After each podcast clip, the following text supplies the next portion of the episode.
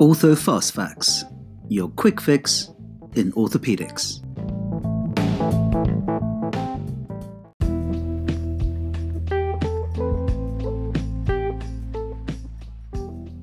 Welcome everyone to the next episode of Ortho Fast Facts. So this episode is aimed again at more senior orthopedic trainees and is a nice segue from the episode we previously had on bone grafting, which was the first bone episode. This is about bone banking. You need to know a little bit about bone banking for the FRCS(Orth) and for all exit exams, and there's a lot of it that's covered in the book that I edited called Basic Orthopedic Sciences, but we'll cover the general facts that you need to know. So what is bone banking? Well, bone banking is when we take bone and bank it. We keep it in a bank in order to provide bone to institutions and organizations that may require bone, because human bone grafts are really only available in limited quantities. When you set up a bone bank, you need to have various processes in place. The first aspect is getting consent from the donor, and the donors can obviously be living donors, but they can also be cadavers. In terms of living donors, you need consent to cover the retrieval, the testing, but also access to the medical records of the patient that the bone is coming from. With cadavers, the only prerequisite we really need is lack of objection from the next of kin. Once you've set up the consent process, then the next part is screening. To screen donors, we need to really look at the medical and behavioral history of the patient that the bone is coming from. In terms of picking the certain donors, you have to exclude donors that are at high risk. The exclusion criteria is usually obtained from the history, from, for example, the next of kin for living donors, and from general practitioners for cadavers. The sort of diseases that exclude bone being bankable are infectious diseases such as HIV, hepatitis B and C, malignancy, systemic disorders that can compromise the integrity of the graft, such as rheumatoid arthritis, autoimmune disease, and long-term steroid treatment. And finally, diseases of unknown origin, such as Creutzfeldt-Jakob disease, which is a form of prion disease, P-R-I-O-N disease, and also conditions such as Alzheimer's and multiple sclerosis. Blood tests are usually performed in living donors to exclude many of these conditions, such as Hep B, C, HIV, but also conditions such as syphilis, and to get the rhesus status. Usually there's a dedicated practitioner who's required to counsel patients who are to be donors, so that's important to realise. And once the bone has been extracted, these allografts have to be processed.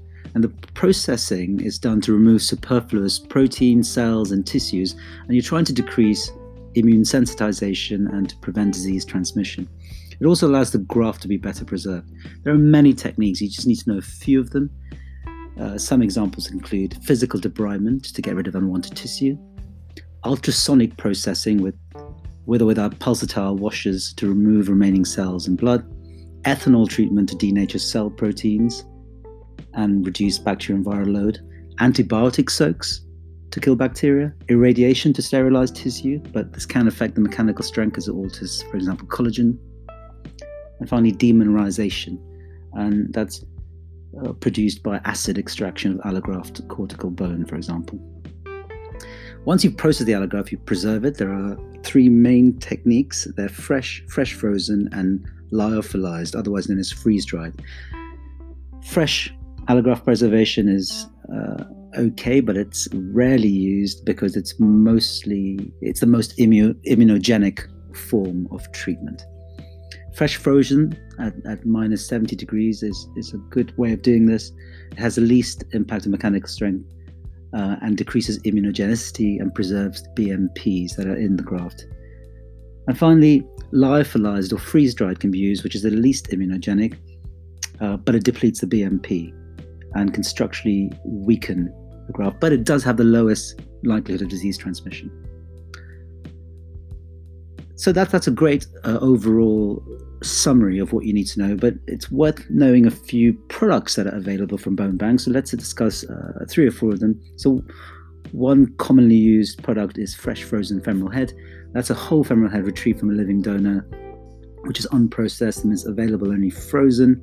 It's supplied to hospitals that collect fresh frozen femoral heads for tissue services when limited stock is available. The second product that we often use is cancellous cubes, approximately about a centimeter cubed in volume, and they're available freeze-dried and irradiated to packs of 5. We also can get hold of cortical struts, which are big struts of cortical bone from femoral shafts cut to various lengths, and they're available as freeze-dried, frozen, often sterilized by gamma radiation. And finally, you can get access to massive bone allografts, which are prepared with articular cartilage and soft tissue removed.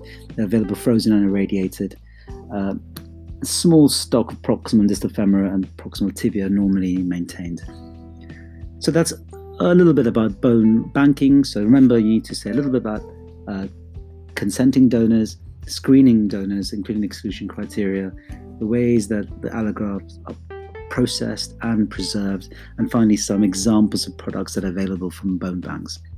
I hope that's been helpful and adds to your growing knowledge of bone in basic sciences. This is a short podcast. We'll be covering some topics in length and some in much shorter segments. Make sure you listen to them when you're on your commute, when you're waiting between cases in theatre, when you're going to bed. It might help you even get to sleep very quickly.